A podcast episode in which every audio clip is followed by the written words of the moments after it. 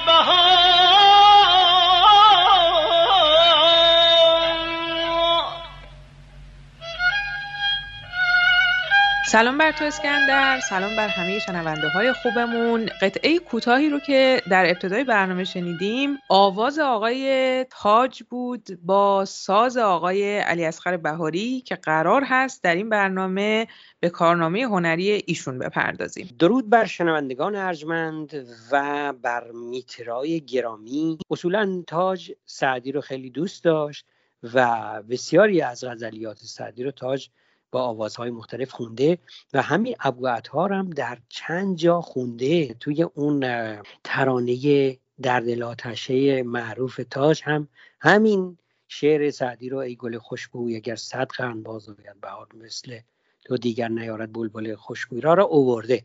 و اینجا هم می‌بینیم که بهاری با چه چیر دستی و چه لطفی کمونچه می‌زنه دقیقا پیش از اینکه حالا برسیم به استاد علی اصغر بهاری همینجا می‌خواستم یه اشاره بکنم به برنامه ای که خیلی واقعا قدیم بود دیگه. باید بگیم خیلی قدیم. فکر کنم مال همون چهار پنج سال پیش هفته های ابتدایی بودش که این برنامه رو شروع کرده بودیم. در مورد استاد تاج هم برنامه رو داشتیم و مفصل در مورد صحبت کرده بودیم. حتما اون برنامه رو هم بشنوین ولی امروز میریم سراغ آقای بهاری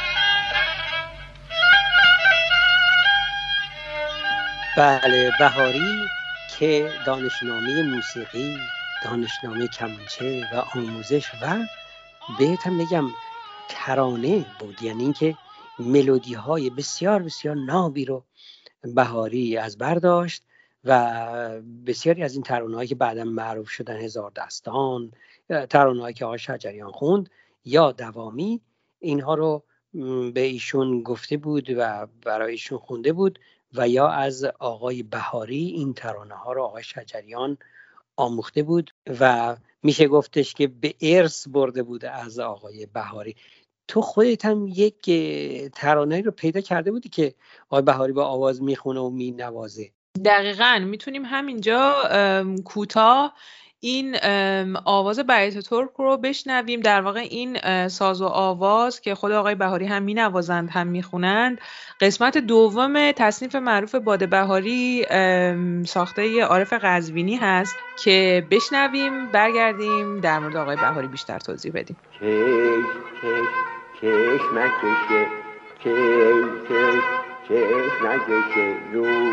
زگار اگر گذارد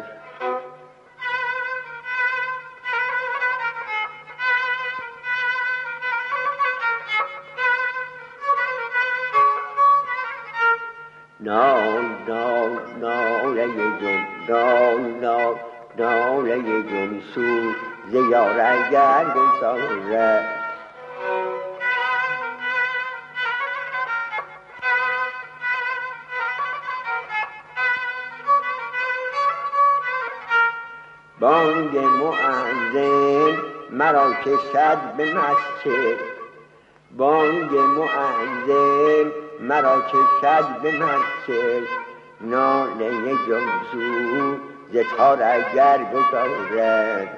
ناله جنسو ز تار اگر گذارد.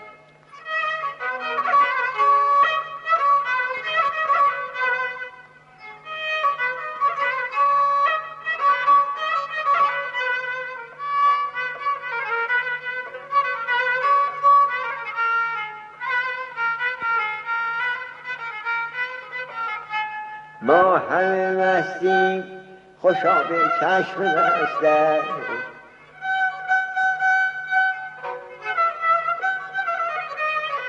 ما همه مستیم خوشا به چشم مستم چشم بد رو زگار اگر بگذارم چشم بد رو زگار اگر بگذارم چشم بد رو دگار اگر گذاره چشم بد رو دگار اگر گذاره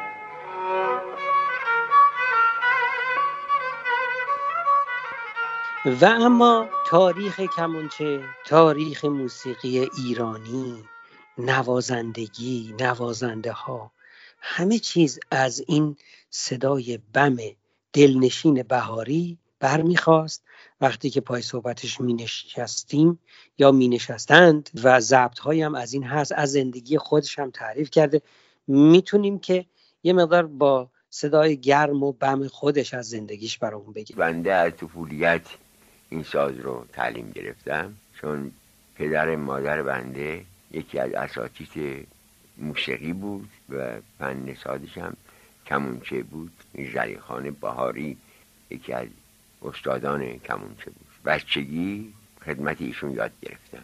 و البته بعدا دایی های بندم نوازنده کمونچه بودن پیش اونها قسمت بعدی رو تعقیب کردم. از اون مدت تا حالا به این ساز اشتغال دارم و این ساز از بچگی بوده بنده.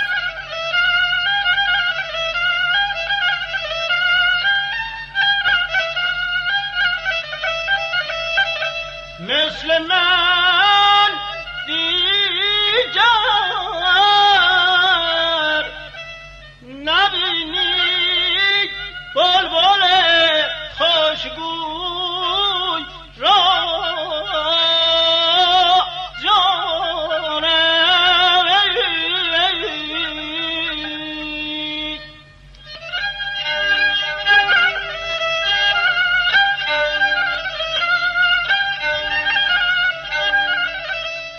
بله صدای استاد بهاری رو شنیدیم.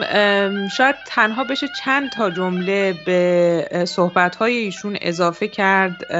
خودشون توضیح دادند اینکه اصلا چطور شد که با ساز کمانچه آغاز کردن و چطور ادامه دادند چند تا مورد کوچیک دیگه که اگه بخوام اضافه بکنم این هستش که بگم که آقای بهاری متولد 1284 در تهران بودند توضیح دادند اما اگه یه مقداری ریستر بخوایم به اینکه چی شد که اصلا کمانچه رو انتخاب کردن این بودش که در سن 13 سالگی به خاطر یه سری مشکلات خانوادگی که پیش اومده بود براشون به همراه مادرشون به منزل پدر بزرگ مادری میرن منزل میرزا علی خان. خودشون از نوازندگان ماهر کمانچه بودن. در اون زمان موسیقی آشنا میشن. بعد با اصرارهای مادر کمانچه رو از پدر بزرگ میآموزند و بعد هم که خودشون اشاره کردن که در محضر دایی ها که اونها هم از اساتید به نام اون زمان کمانچه بودند ادامه میدن در سن 18 سالگی برای اولین بار در یک کنسرت به همراه ابراهیم خان منصوری شرکت می‌کنند که از اونجا بود که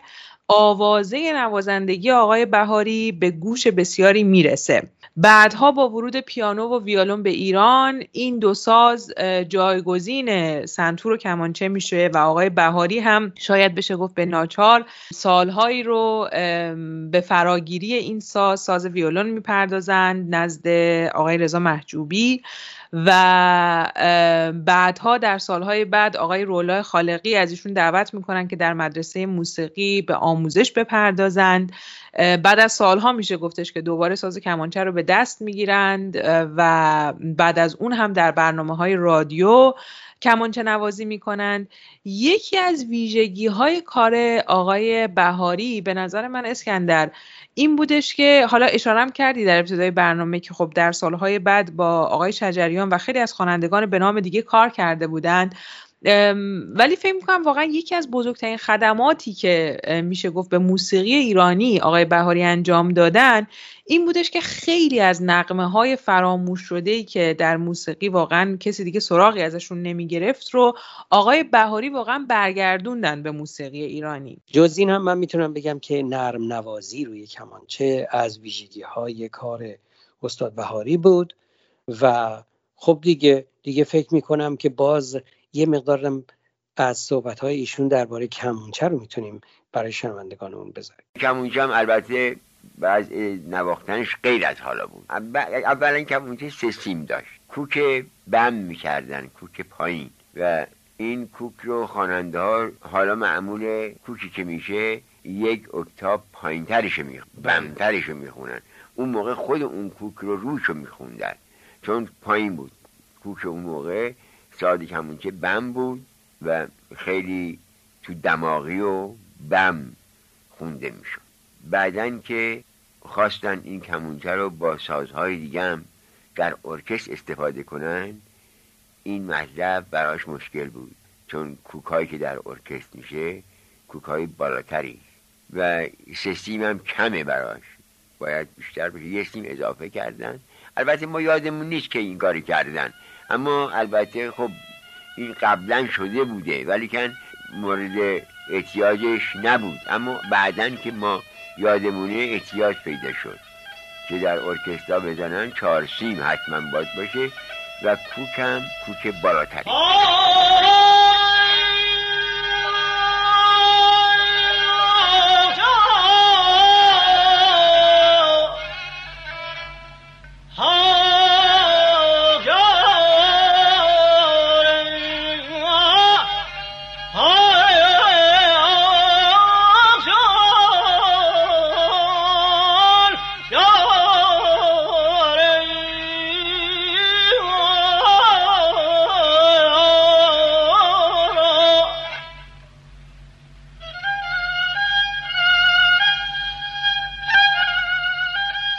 و از این بگیم که در دهه شست آقای بهاری با نوازندگان به نام بسیاری مثل آقای پایور، آقای جلیل شهناز، آقای اسماعیلی، آقای محمد موسوی در گروه اساتید موسیقی ایران همکاری داشتند که آلبوم های مختلفی در اون سالها مثل آلبوم انتظار دل و خلوت گزیده با صدای آقای شجریان یا لیلی و مجنون، دل شیدا و کنسرت اساتید موسیقی ایران با صدای شهرام ناظری منتشر شد و شاید این روزها نسل جوان و جدید که اسم ساز کمانچه میاد به حق به اسم آقای کلهور اشاره می‌کنند و سریع تصویر آقای کلهور به یادشون میاد. اما نباید از یاد ببریم که تا همین چند سال پیش وقتی که اسم ساز کمانچه میومد و هنوز هم واقعا اینطور هستش که اسم آقای بهاری واقعا در اوج هستش و در نهایت هم این که در بیستم خرداد سال 1374 در سن 90 سالگی ایشون رو از دست دادیم. خب دیگه باز اون گل خوشبو که اگر صد قرن باز آید بهار یه چنین بلبلی رو نمی‌تونه بیاره رو با صدای تاج اصفهانی و کمانچه استاد بهاری با هم دیگه گوش بدیم. و همینجا هم بگم درود بر تو و درود بر شنوندگان. عزیز